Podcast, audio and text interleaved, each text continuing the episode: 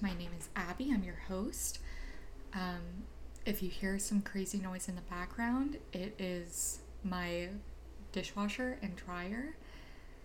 I'm trying to be productive today, in case you couldn't tell. So, this is a podcast predominantly for those who have gone through or are going through uh, deconversion, deconstruction. However, everyone is welcome here. If you're looking for more insight as to why so many people are leaving the church or why they have been left with such a bad taste in their mouth from the church, or if you've never had any sort of uh, religious experience in your life, and so maybe you keep seeing things pop up on your Instagram, TikTok, Facebook, Twitter, whatever it may be, and you're like, huh, religious trauma, what the fuck? Welcome. so, I want to take a minute here and say that when I posted the first episode of this podcast, I was not, I did not have high expectations for how this was going to go. You know, I thought that my friends for sure would check it out, but nothing spectacular, right? But I have heard from several people, um, which is several more than what I was expecting. and it has been just so touching, and I cannot emphasize enough how much it has meant hearing from you guys and having the conversations that we've had because even though I came into this with the mindset of I want to put this out there for people who feel like they're going through it and they're going through it alone and they feel isolated. After talking with you guys, I didn't realize how isolated and alone I still felt. Because the way I was thinking about it was well, I was gaslighting myself, really. I thought, you know, maybe my old church wasn't as bad as what I'm remembering. Maybe my experiences aren't as bad as I'm remembering. And then hearing from you guys and most of the people that I've heard from have been others who have attended that church and done that internship that I did. And so to hear from others, it's like, oh, I'm also not alone in this. And that has been so comforting. But to hear that it has been helpful for you guys, it means more than I can put into words. I mean, even some of the conversations I've had, like, genuinely brought tears to my eyes because, you know, all I want is to make you guys feel better about this, to make it feel less of a bad thing. This isn't a bad thing, you know, leaving your faith, deconverting, it's not a bad thing to do. Being honest with yourself and being truthful to what you believe, that's not bad. That's incredible and that's brave. And not everybody has the strength to do that. And so hearing everybody's stories has just been so inspiring. And I'm so, so honored to be a part of y'all's journeys. But I'm sorry if you like hear my chair squeaking a lot. My cat keeps jumping up and down on my lap. but anyways, um so today I wanted to talk a little bit about what it is to be a woman in Christianity, in the Christian culture, and I'm also going to talk about um, purity culture because that plays such a massive part in it. So for me, I have this idea of what the perfect Christian woman is, right? You know, you've all seen her on your Instagram Explore page, or maybe you personally know them. And, you know, it's the woman who always looks so put together. Her hair is perfectly curled, um, makeup is flawless, outfit perfectly coordinated. Her toddler wears like all organic cotton overalls and shit and she's on the worship team and she hosts bible studies at her house every wednesday and you know a part of that is from watching my mom when i was growing up um, she did the whole bible study thing she did the worship team singing thing i'm sorry my cat is being an absolute menace right now. so sorry. You're really getting the real me today.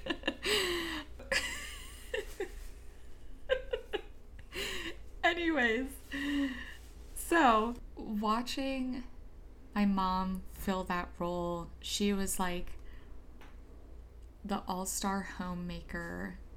But seeing these women and seeing them like okay, for instance, the uh, senior pastor at the church that I went to, Manna, his wife and his daughters, I mean, the whole family was like put on such a pedestal, but especially as a woman attending the church, his wife and his daughters were like the ideal woman, the perfect Christian woman. They did everything right um, to fit into that mold.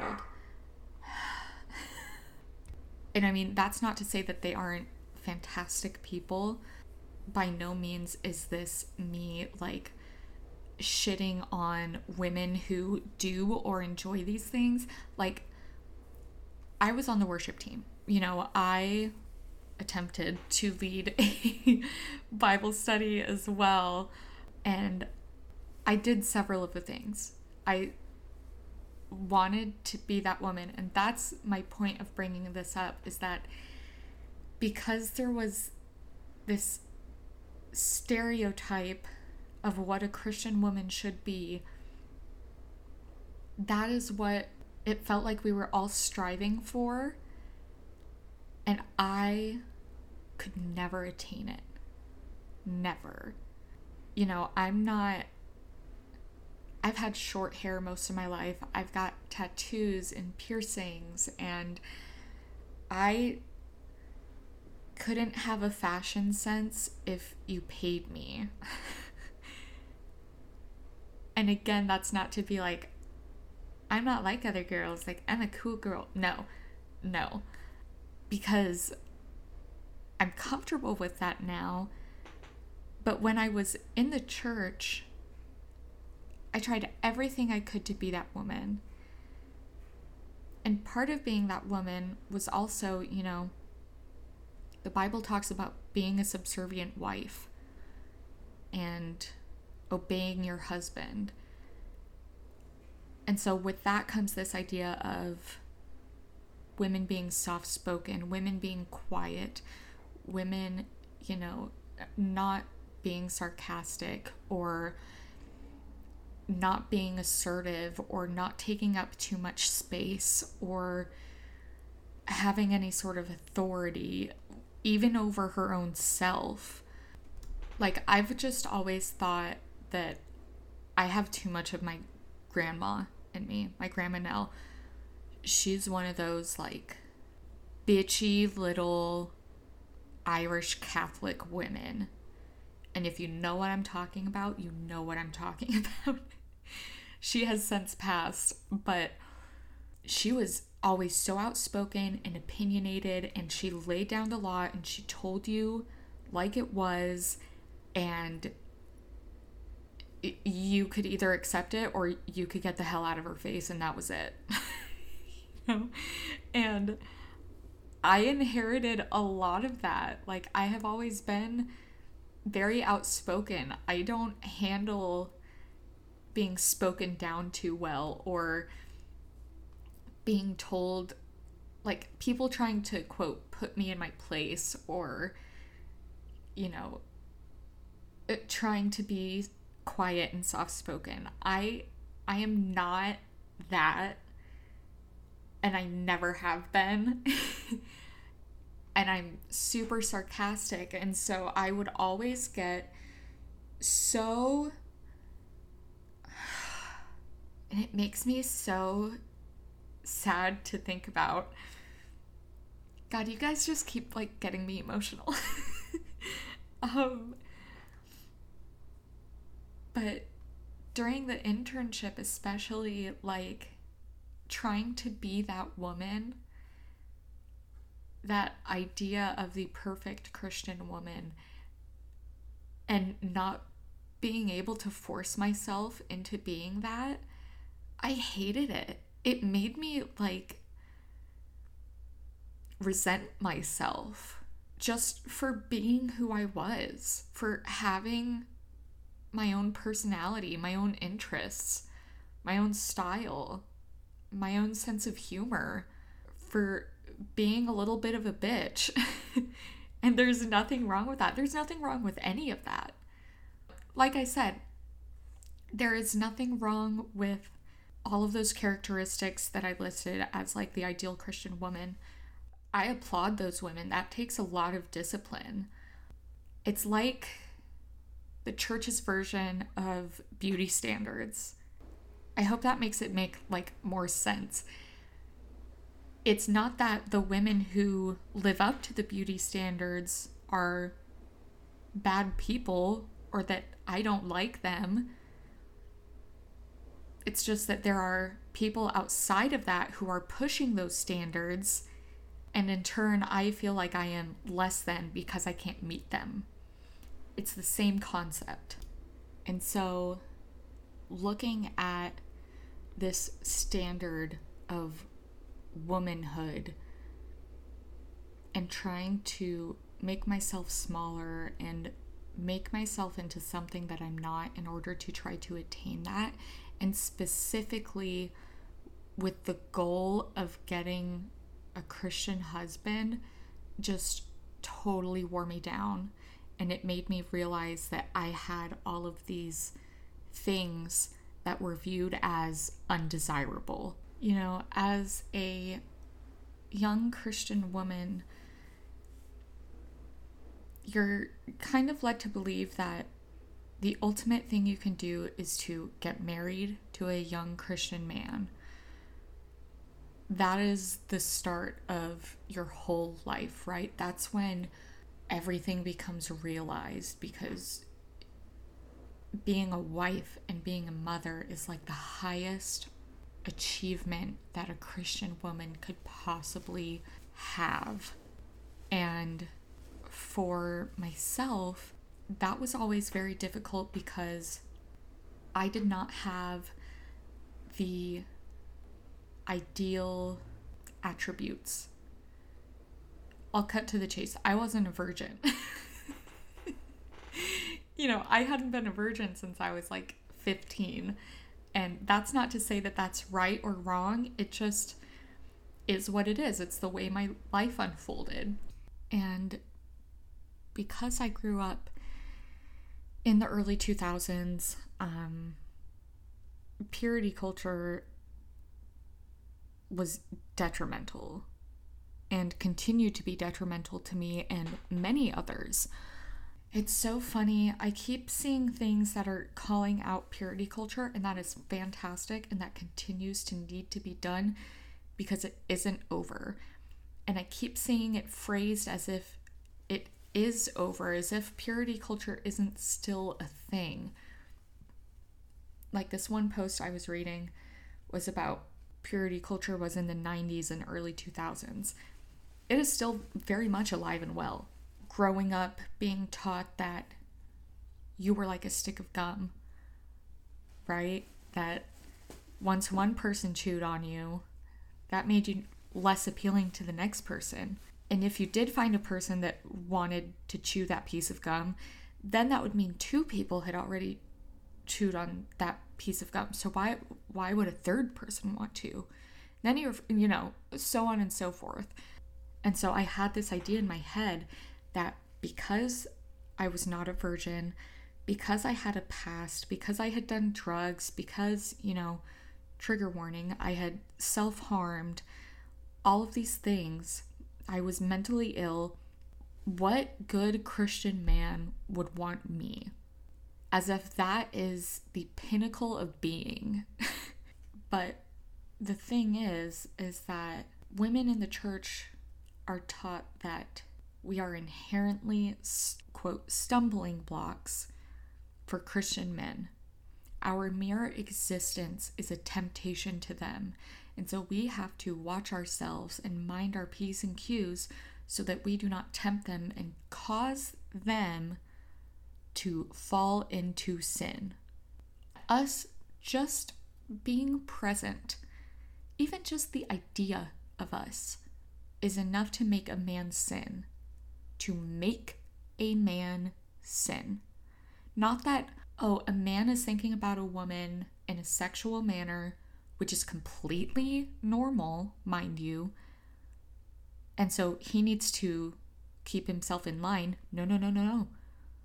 What was the woman doing that made him think that way?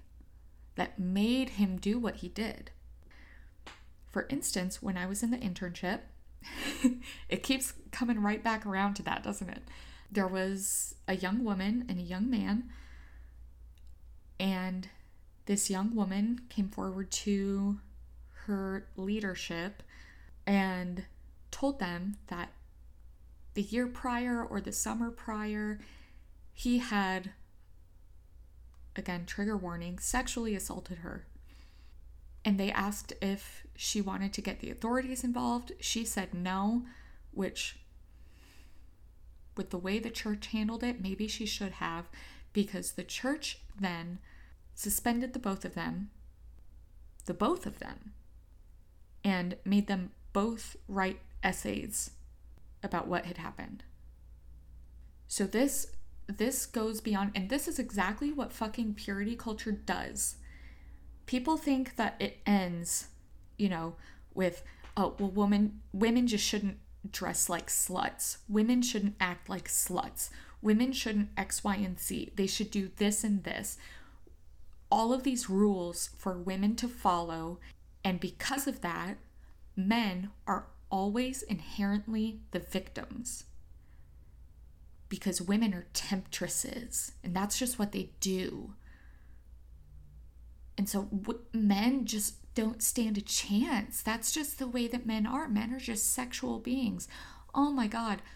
The way that I felt abnormal as a woman for having sexual urges because you only ever heard about men having sexual urges. But that wasn't because of the men, that was because of something wrong that the woman was doing. And people think that it stops there. No, no, no. Don't fool yourself. This happens even when it comes to instances of abuse and assault. It isn't just the man's fault. Surely the woman had some part to play in it. And I have such a hard time because I've spoken to several people, and this is a topic that I'm going to cover in a future episode about, you know, people try to make Christianity, they try to make the Bible something that it is not. Specifically, they try to make it progressive. I've even been told that Bible is feminist. Let's unpack that one a little bit. because I feel like there is one verse, maybe two verses that sum it up so well. One of them being 1 Timothy 2:14, which says I'm sorry, 2:14 and 15, which says, an Adam was not the one deceived. This is regarding, you know, the Garden of Eden, the original sin. It was the woman who was deceived and became a sinner. But women will be saved through childbearing if they continue in faith, love, and holiness with propriety. And then there's 1 Timothy 2:12. But I suffer not a woman to teach, nor to usurp authority over the man, but to be in silence.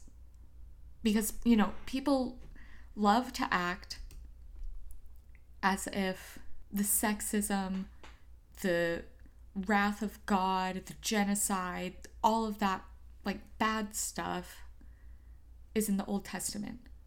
But it's not.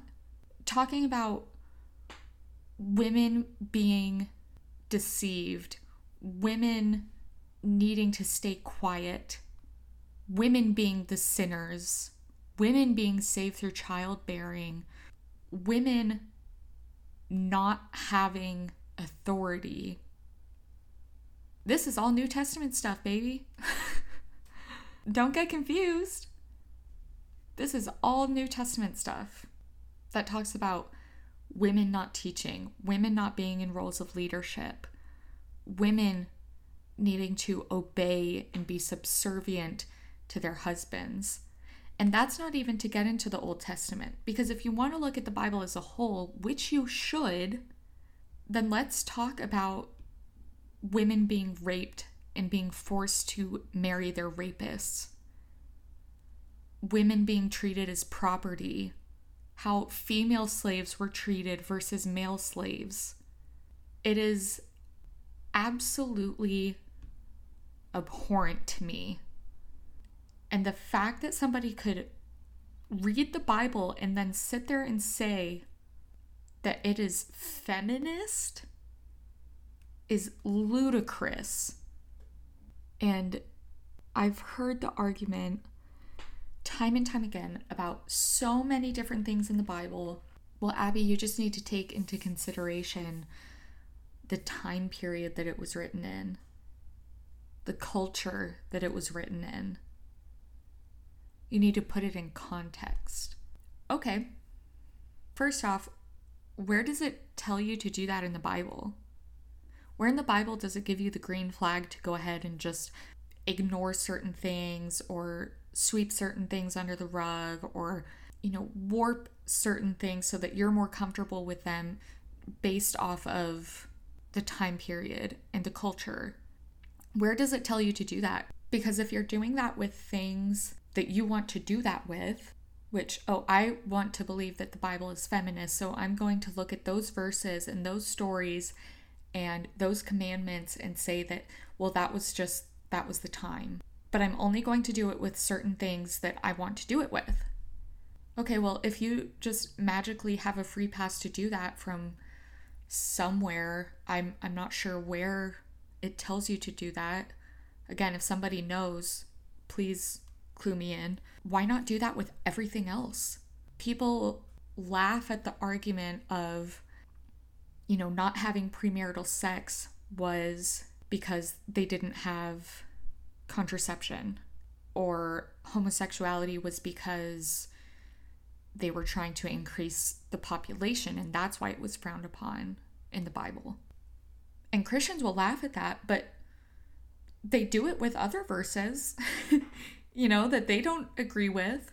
So apparently, somehow, they have gained the authority of picking and choosing what verses, what ideas to stamp with, put it in context of time and place, they get to choose what to do that with. Everything else is like, uh, well, you know, they're just looking for an excuse to live in sin. But you're also trying to change what the Bible means by doing that. You're just doing it with different things. And hey, don't Don't get me wrong, I would love for it to be a feminist religion. I would love that. It just isn't. And that is one of the reasons why I had so much trouble with it. I never felt like I could truly be myself because I am a strong, outspoken, opinionated woman. And I embrace my womanhood. I am proud of my womanhood. And I've even been told by Christian men that I shouldn't be proud of being a woman. You shouldn't be proud of something like that. I was prophesied over saying that I needed a husband who wouldn't let me, and I quote, steamroll him, that I needed a husband who would have authority over me and not let me, quote, walk all over him. You tell me when it gets feminist. You tell me when I should be empowered. Because so far, all I'm hearing is that I should be ashamed of the things that I've done. I should be looking for a man who will exercise his authority over me and I should obey him and be subservient to him. And that the only way I can possibly redeem myself from being such a monster is through childbearing. And that when I am in church, I should be quiet. And how dare I assume that I could teach a man something? You know, there's even a scripture in the Bible where it says if a woman has a question about something that is said in church, she should go home, wait until they're at home, and ask her husband. And her husband should give her instruction. And all of those are already overwhelming enough, but it starts at birth. You know, because Eve was originally the one that was deceived, and she was the sinner. Women are the sinners. We are forever the ones that fall short and cause others to fall short. And women are made to feel like fucking monsters. And the second you step a toe out of line, they will let you know where you are in the hierarchy you you just wait and see if a man and a woman make the same mistake in the church, who gets treated worse out of the two? You just sit back and watch. I just got so sick of it. So sick of trying to push down and shut up my own femininity. I tried with everything that I could to make up for being a woman. And it, it it's such a hard thing to do to at one time be told that your womanhood is something dirty and to be ashamed of and then to all of a sudden be expected to embrace it like for instance there are so many women that i know so many women who because of purity culture because of being told that sex is wrong and dirty and bad and you need to take responsibility for men's shortcomings, it is your fault if they mess up. They then get married, and people expect them to just shut that off, to be able to overcome years, if not decades, of conditioning them to be ashamed of their sexuality and their womanhood, and they can't.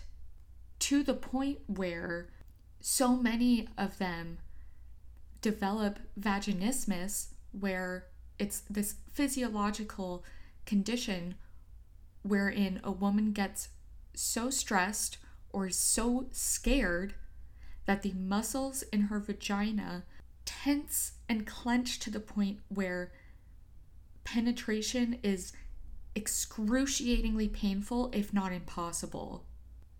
The way that the church treats women reaches far beyond emotional ramifications. This is traumatic. This is physical. This is people shaming women for being born women. And it's not just women that suffer from this men are then made to feel that they are always the authority, that they have to always be the masculine, they have to always be logical, and they are sexual, physical beings. Human beings aren't made to be shoved into these tiny boxes that religion expects them to fit into. It isn't fair and it's not healthy. And I am so sick of being gaslighted into believing, or people trying to make me believe, that Christianity is progressive. It's feminist. It's all about empowerment. The basis of Christianity is shame. End of story. Whether you are a man, but especially if you are a woman, because you are dirty and you're a sinner and you deserve to suffer for it. Because all women fall under the umbrella of the first woman. We are paying for our sins for all of eternity. And we are making up for our sins with our bodies. Because menstruation has been thrust upon us as a punishment, childbearing has been thrust upon us as a punishment, and therefore being made to feel like we are there to fill some hole or satisfy men. That is how we redeem ourselves with performing for men and by suffering.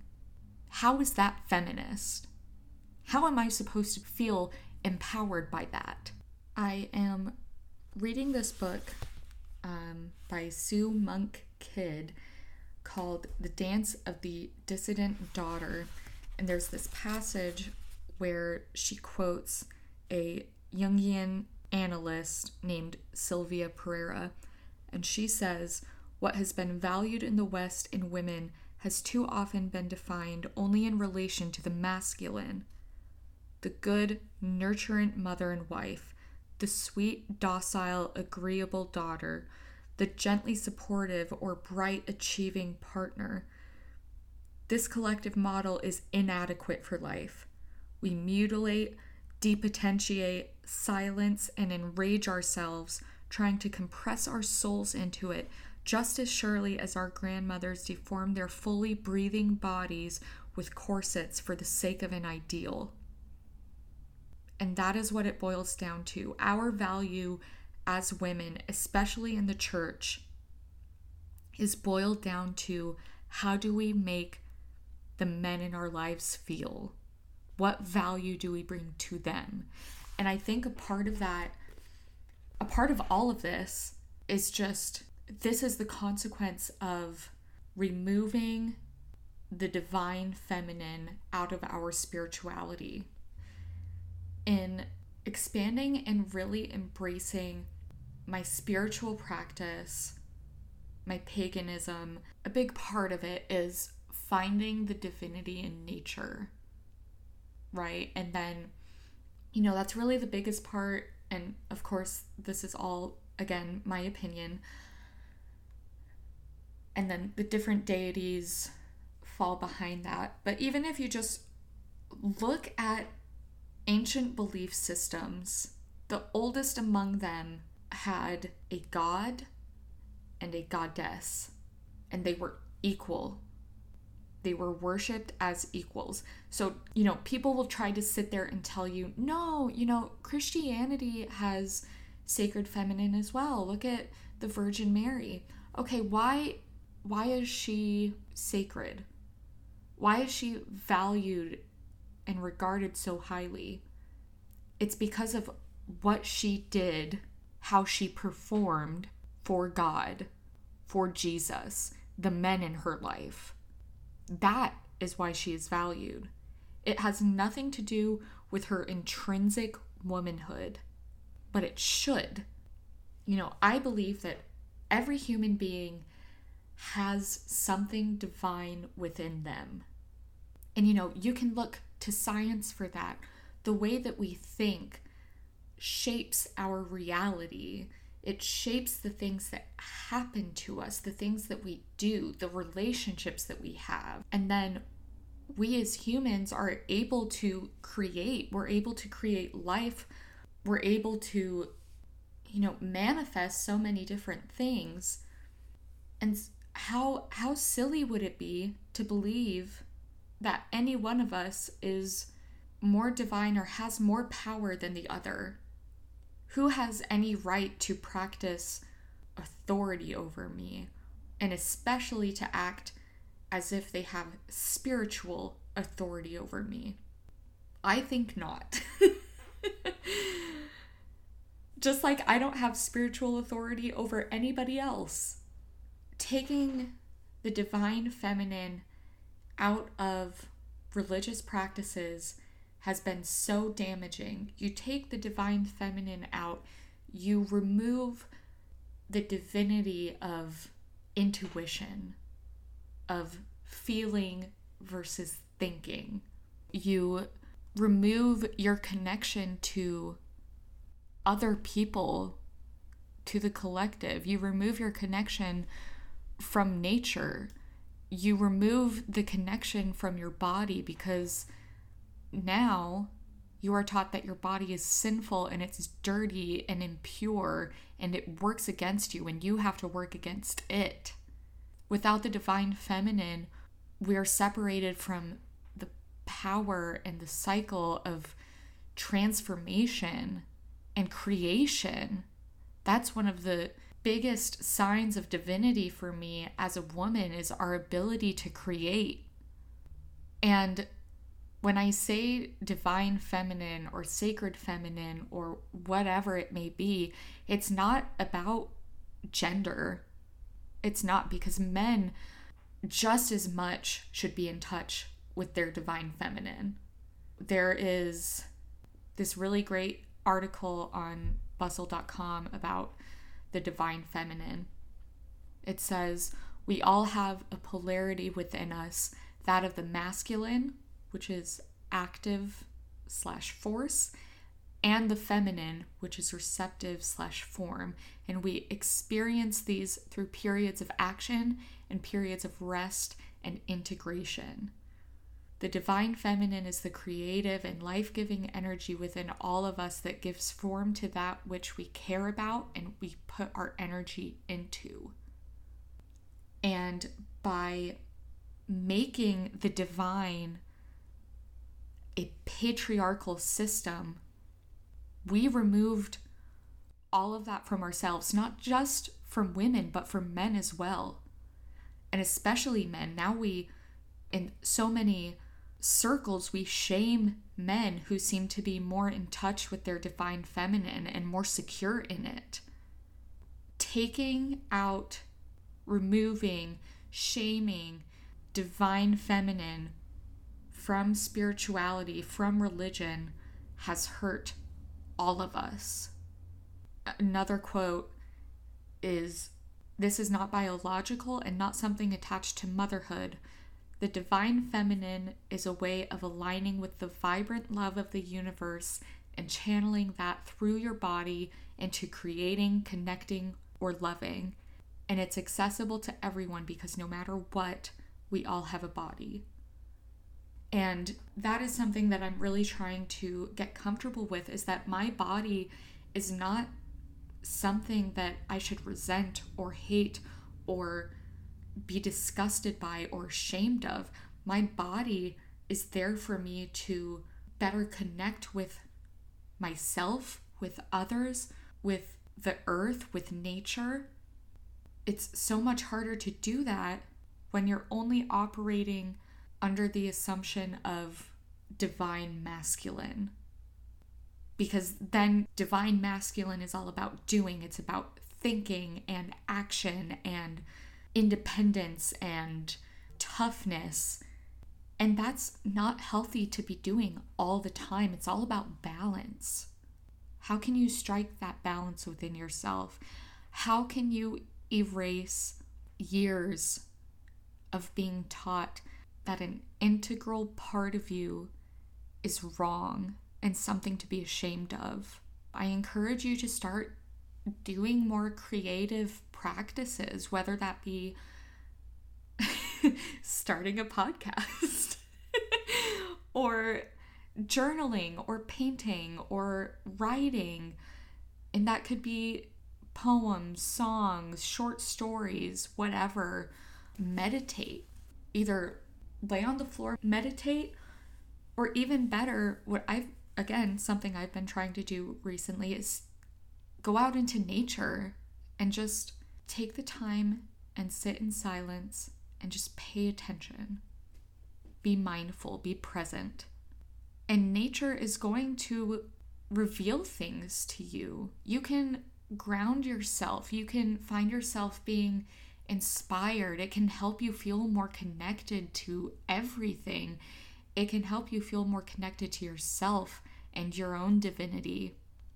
And that is such a beautiful thing. I strongly encourage you to find ways to connect to that divine feminine in yourself and feel proud of it. You should feel proud of it. If you're a woman, you should feel proud of your womanhood. If you're a man, you should be proud of being able to connect with your divine feminine. That is an incredibly inspiring thing. It's beautiful. It's something that we should all strive to do. You know, don't don't try to look in antiquated patriarchal texts and belief systems to affirm your own divinity and to affirm your femininity because you won't find it. That's where you find people trying to twist and shape and morph and change what they're looking at so that it will become something that they're more comfortable with. And I have all the sympathy in the world for people who do that because they so clearly have this innate primal desire, natural desire to feel empowered, to feel the connection to things around them. They have that desire to embrace their divine feminine, to embrace their feminine energy. They have that desire, but the shaming, the conditioning to stifle that is overwhelming and so they do what they can to make it seem as if it's not shaming. And I get that and I feel for you guys. But again, just like I will in probably every episode, I want to remind you that it doesn't have to be that way. There is nothing wrong with taking a step back and saying, you know what, this does not align with who I am or with who I want to be or with who I feel I should be. These teachings remind me time and time again that I should be ashamed and convicted about my own human experience. And I'm here to tell you that that is incorrect. Your experience on this earth is both human and divine at the same time. And that is okay. That is how it's supposed to be. And you so clearly have the desire to pursue that. And I want to encourage you to pursue that. And if you need to take baby steps towards that, then you take all the baby steps you need, and I am here for you. Again, if anybody ever wants to reach out and have a conversation, please do. I love talking to everybody. I love learning all about you. Um, I love hearing about our differences, our things in common. It, it's it always means so much to me. And truly, truly, I have all the love in the world for all of you guys. If you do want to reach out and have a conversation, you can find me on Instagram. The podcast handle is at the Unsaved Podcast, or you can email me at the Unsaved Podcast at gmail.com. I would love, love, love to hear from you. You can also leave a review follow, subscribe, rate, you know, all of those things would be super helpful just so that I can see what you think. And if any of those things mean the world to me. And I thank you so, so much for listening. I hope you enjoyed it as much as I did. I love talking about this. I'll probably have future episodes about this.